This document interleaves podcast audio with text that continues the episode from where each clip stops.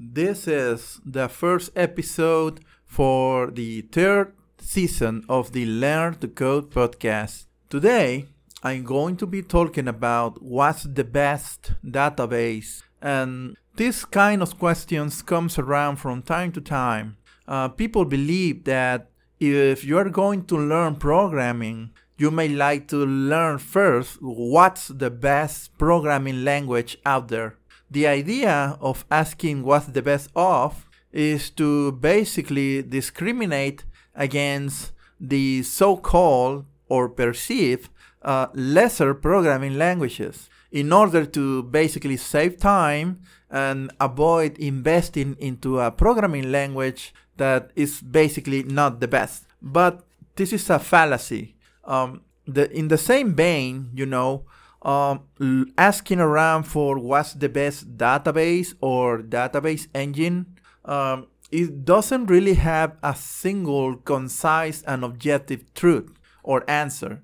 Um, what I'm trying to say is that more than asking what's the best database uh, out there, I will ask what are your requirements or what are you hoping to save or what are you hoping to build? And based on that is what you are going to be choosing as your database engine. When I talk about database, uh, most of the time I refer to SQL databases. Um, that's classic SQL. Basically, you create a structure where to store your data and then you insert your data into such a structure um, you not you are not only defining the structure of how to store your data, you're also defining the rules that the data must follow in order to stay stored and basically get validated. So, um, as many newcomers to the data engineering field may like to think, creating a database is not so simple as to create database and create table and start inserting data. Um, certainly you can find tutorials and you can see in videos on YouTube that you can basically just do that. And I'm going to do um, a couple of videos showing that on YouTube. But the truth is that depending on, on who you ask, is um, you are going to realize that there are a lot of options out there for databases. The first one that uh, all people like me um, used to find out is that for learning databases and working with databases, those are two different things. Um, learning databases is most uh, is often done on the university or the high school in the case of Americans, and uh, most commonly the single user databases are the ones that basically get the attention of students. One, because they are easy to install and to configure. And secondly, because you don't really need to set up a network to work with a single user database. And I'm talking in specifically of two or three maybe. Um, in if you are from the old school like me, most likely you are you are going to be working with Microsoft Access or some derivatives from that one. If you are on the Mac world, you are going to be working with something like FileMaker. If you are coming from Linux, you are either working with MySQL or SQLite. So, uh, those, if you don't know what those mean, is not a big deal. Um, what I'm going to tell you is that in my case, uh, and what what now with what I know now about databases, I can with confidence suggest that SQLite 3, version 3, um, is going to be the best option right now for learning databases if you are a newcomer. Um, SQLite is a local file based database, and you are going to be working with SQL databases on that. So, uh, why do I say that SQLite 3 is uh, pretty much the best database engine to be learning from? Well, for starters, it's easy to install. It doesn't really matter if you are working with a Mac computer. There is a, an installer for that one. Um, if you work on Windows, there is a, an easy installer for, for Windows too.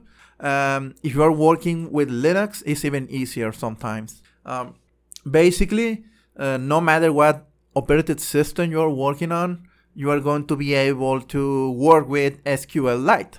And the installation on all the platforms is really easy to do. I'm going to be making a video about that and showing how to install SQLite on several platforms. Uh, as soon as I find somebody that can lend me a Mac computer, I'm going to be doing the Mac version. For the time being, um, I'm just talking about it right now. So the first thing is um, SQLite is really easy to install.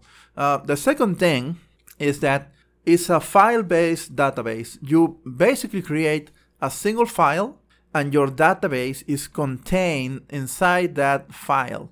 You can copy that file on the network or copy it on into a USB drive and basically uh, move your database that way. Uh, although it's supposed to be a local database, SQLite does have the option to um, be connected via network with multi-users. So, but basically, is the king of single user uh, interaction. What that means is that uh, SQLite is as um, as powerful as, as the big boys, you know, Oracle, SQL Server, um, IBM uh, uh DB2, I believe is called. It does have the SQL schema, uh, transactions, um, DML, you know, all the things. Um, and is basically created with the idea of storing data in very small devices. We are talking about cell phones, smartphones, um, uh, Raspberry Pis, you know, Internet of Things comes to mind. And basically, it's a database engine that allows us to have a, a very complex database, a very sophisticated system to store data, and not requiring a complex uh, a complex database engine installation or a very powerful database server to begin with. So everybody can get SQL SQLite for free. It's easy to install and you can basically have access to whatever you need on the SQL um, uh, scripting language basically. So that's why I think that SQLite 3 is pretty much the best database to, to learn SQL. Now, obviously, unless you are building something on your own, um, using SQL3 for everything is not really uh, recommended because one, most of the time, you are not going to be choosing the platform. If you are getting a job, most of the time, the project already has a platform chosen for you. So you can be working with Oracle, you may be working with SQL Server from Microsoft, you may be working with MySQL from Oracle again, uh, DB2, you may be working with Postgres, and with many other SQL options. MariaDB comes to mind. Uh, I've been working with MariaDB recently, and it's pretty much um, the top tier database in the open world, in, in, the open source world, basically. So I really recommend MariaDB. Uh, but I'm digressing. The thing is, if you are just learning the ropes of database design, modeling, and inserting data and retrieving data from a database, and I'm talking SQL classic databases here, um, SQLite 3 is pretty much the best option to go for. Uh, I failed to mention that um, you can download SQLite Studio, which is a graphic user, uh, user interface uh, software that allows you to basically create your own databases for SQLite 3 uh, in a graphical user interface, obviously, which means that you don't really have to deal with uh, with the with the command line all the time. You can just open the software and basically design away your database. Um, and this is basically the the recommended way to interact with your local databases. Um, you don't really need to install much. You don't really need to configure uh, network ports or to enable um, operated system um, firewalls to allow connection from the network, any of that. So you're just learning SQL databases, most of, of what you can do with SQLite 3, you can basically recycle and took and take that knowledge into other database engines. Um, as you may know, database design and working with SQL databases is pretty much uh, the same on different platforms, basically. The same concepts apply uh, with certain differences, obviously, because it's not really the same. You are not going to be copying and pasting code most of the time.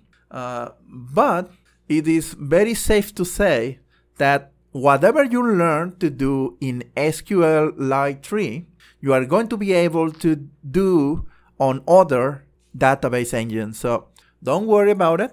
You can basically migrate to other database engines, and the learning curve is going to be really, really low. So, um, I do I think that SQLite uh, is the best and only database that you may use? Uh, not really.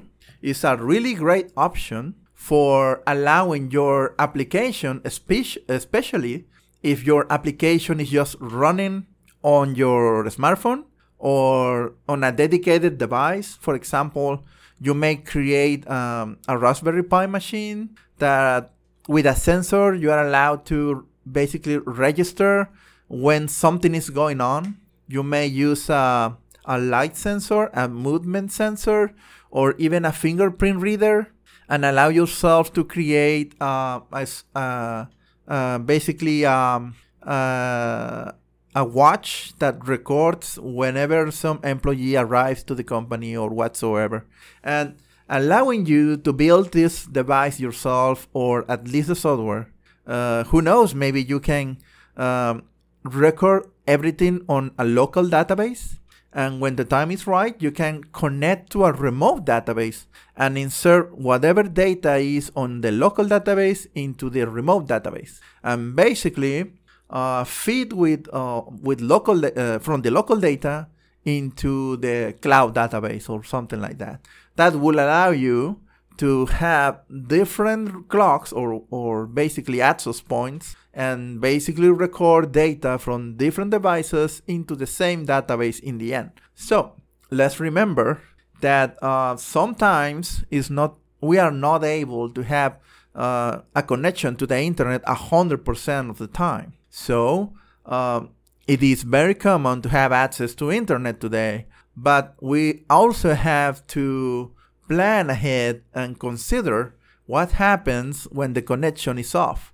You know, when the internet is down, or if you are moving with your computer into a remote location where you don't really have access to internet, but you may have access to a battery or to electricity in general you may like your software to keep working on even in an offline status um, maintenance mode or something like that. So from your side, you can open your app and keep in, uh, introducing data. But instead of sending the data on a database on the cloud, you are actually storing the data in a local database, and SQLite can help you with that. So when you get back to some place where you have access to the internet, uh, your application may actually gather the data that was loaded during the offline time and then use the internet to send the data into a database on the cloud. So basically, this is why I think that using SQLite as your first database for learning purposes is really good because even if um, you don't plan to use SQLite 3 anymore, whatever you learn is going to be able to be uh, recycled and used somewhere else. And if you decide to stay working with SQLite, um, you can actually do that. You can actually use SQLite for a, a, real job or for a real project. Uh, some something like that is very difficult to achieve with Microsoft Access. Um, even though Microsoft Access is older, uh, the interface is really cumbersome and it really does have serious issues when you are working on a multi-user um, ecosystem you know um, there are a lot of issues with uh, with Microsoft Access on multi-user level. Uh, most of the time, you don't really want to use Microsoft Access or FileMaker, for that matter, uh, in a multi-user environment. They are not designed for that. Uh, but SQLite 3 has a better time working with multi-user, and even if that's not the case, it's really light and you are not going to be requiring a, a, big machine with a office suite installation in order to just to work with a local database. Um, so I really recommend it, and I think that whatever I do of database content is going to be with SQLite in the future.